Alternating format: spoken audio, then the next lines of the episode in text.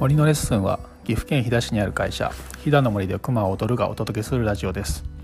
いろいろな人と森についてのお話をして隙間時間にちょっと聞いてもらえるように毎週配信しています。今回も森のガイドをしている虹色ワークスさんが運営するお魚リバーベースにお邪魔して焚き火でイワナを焼きながらお話ししました。第2回は森のガイドたちが最近始めた川釣りの事業について。下呂温泉の近くで釣りができる場所を始めたらいろいろな人が森の近くまで来てくれるようになったそうです。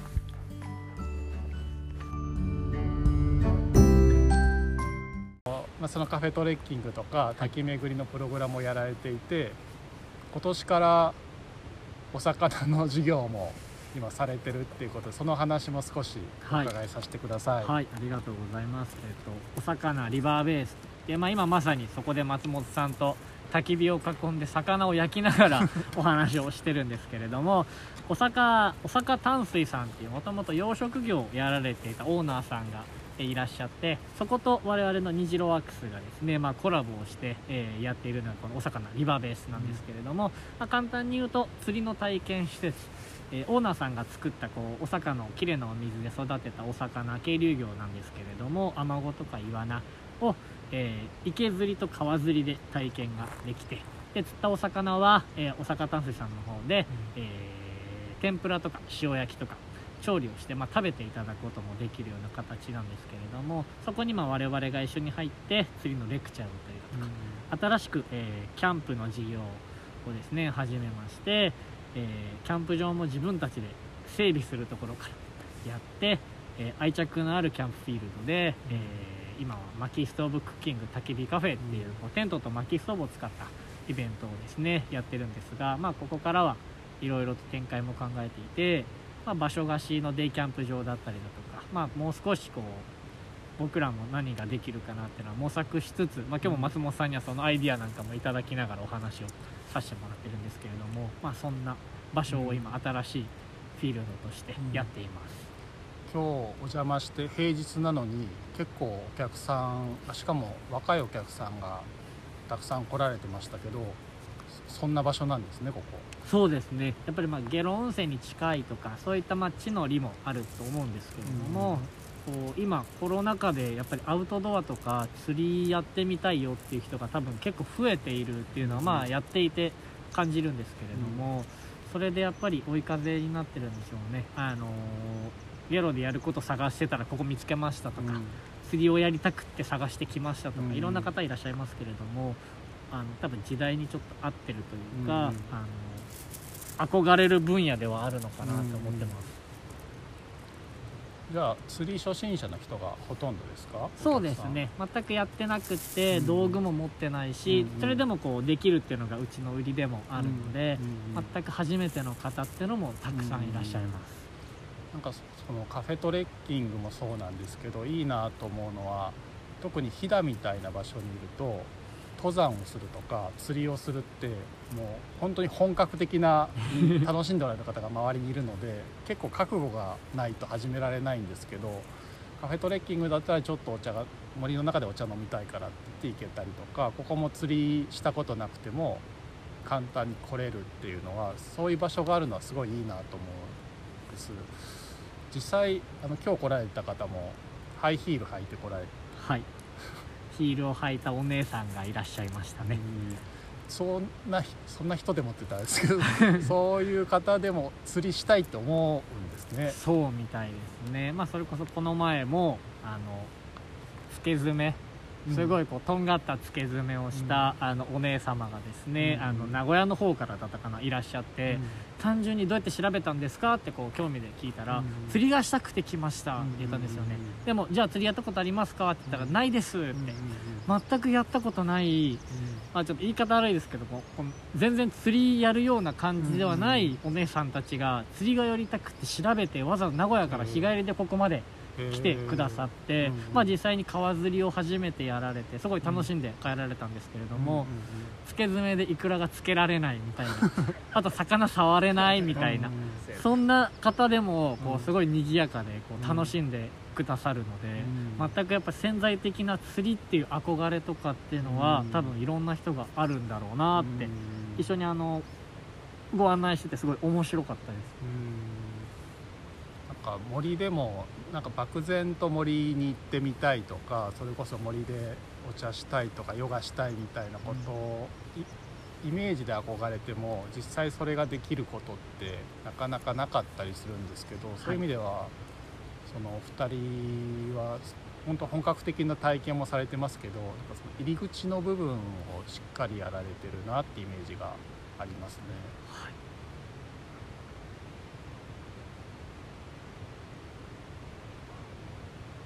さあとはあれです。ここのキャンプ場魚釣るだけじゃなくてすごい美味しい料理も出されてますよね。はい。フィッシュバーガーといってあのーまあ、今つか作ってるこのプログラムでの、うん。えー提供しているランチメニューで、うん。まあ、これからいろいろ使っていきたいなとは思ってるんですけれども、お坂の彦正パンっていうおじいちゃん。が営んでる素敵なパン屋さんがあって、そこでこう作ってもらっているコッペパンに、ここで採れた、えー新鮮なお魚を、えーついさっきまで生きていたお魚をフライにしてオリジナルのこうタルタルソースとこうサンドして食べるんですけれどもすごく相性パンとの相性も良くって、うん。えーボリュームもあって、えーとってもこう満足度も高い、うん。えめっちゃ美味しいです。荒くなる なんかカフェトレッキングもその北条シェフのはい。こだわりのレシピのスイーツだったりとか、そうですねはい。コーヒーだったりとかなんか結構食にこだわってますね。そうですね。やっぱりこう幸いこう素材がすごく良くって、うん。まあ、フィールドだけではなくてお魚だったり、うん。それにこう関わってくださる人が本当に一流のシェフさん、ん。パティシエさんとか焙煎士の方とか、この地域でこだわってやってくださってる方がこれだけたくさんこう応援をして一緒にこうやってくださるので、そこってこうやっぱりじゃあ美味しかったから帰りにお店に寄っていきたいなとか、うんそういうお客さんも喜ぶことだし、まあ、それで結局お店にも僕らまあ過ごしながら貢献というかうん紹介をできたりするので、まあ、そうやってこうツアーとかまあプログラム通していろんなところにこう散らばって。あの影響が出てくれれば嬉しいなと思って、うん積極的にコラボができるといいかなと思ってます。で大阪の自然を楽しんでもらう方に対して、はい。地域のはい、あのいろんな食材だったりとか、はい。事業者の方のものを提供していくっていう。はい、そうですね。でもあのガイドさんの人数もそんなに多くないのに カフェトレッキングもしたりこちらの釣りの授業もされたりで、はい、大変ですねはい、そうですね、もうどれだけ手があっても足りませんが、そうですね、えー釣りが好きな人とかがいたら手伝ってもらえると 嬉しいのかななんて思ったりもするんですけど、これえっとこれからゴールデンウィークにかけて、ここは予約もできるし当はい。日来てもらっても大丈夫、そうですね、あの原則予約でお願いはしているんですけれども、空きさえあれば当日の、あのー対応もさせてもらってます。ただやっぱり連休とか、あのーいわゆる繁忙期、うん夏休みシーズンとかになってくると、うん。事前予約で埋まってしまったりするので、そういう時はあの先受けごめんにはなってしまいますが、あの問い合わせてもらうのはただなので。うんダメ元でもこう問い合わせてもらえれば、うん空いてれば対応させていただきます。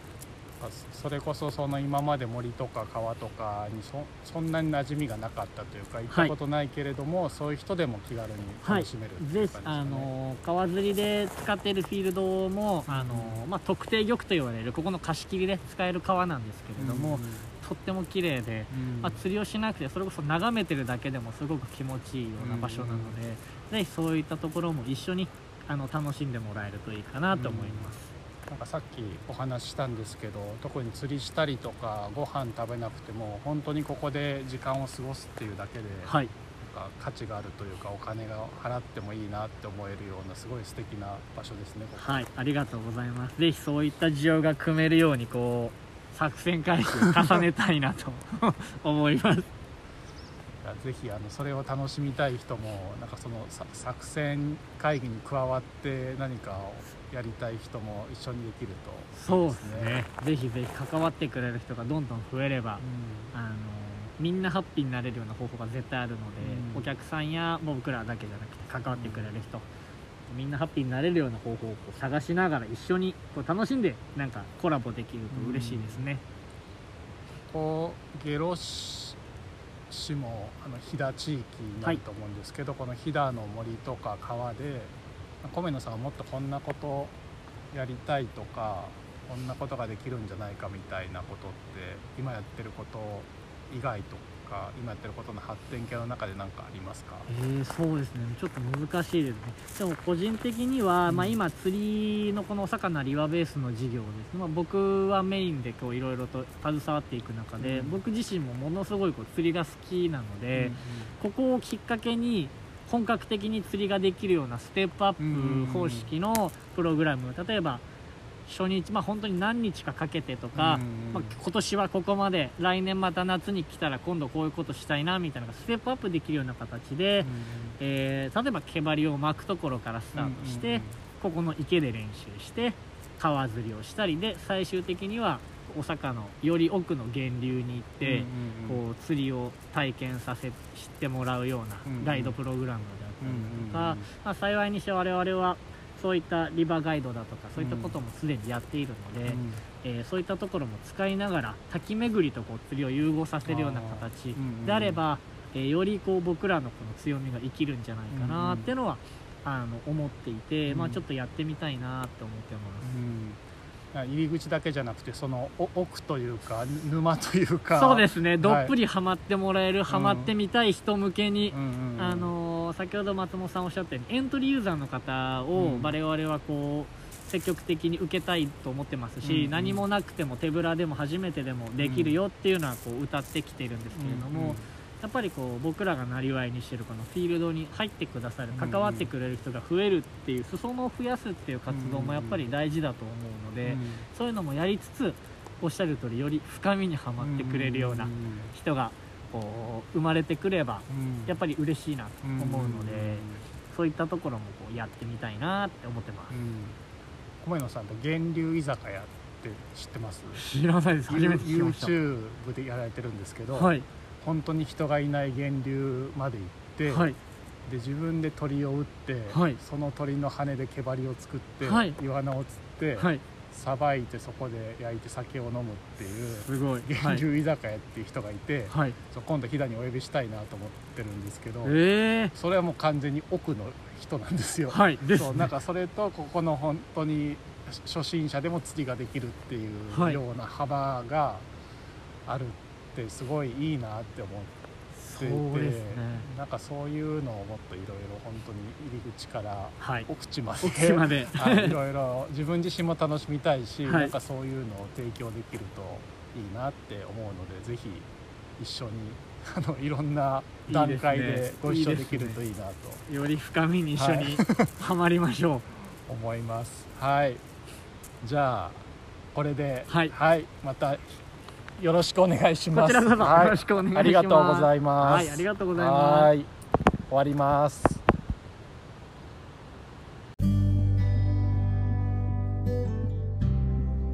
最後までお聞きくださりありがとうございます。続きは1週間後に配信予定ですのでどうぞお楽しみに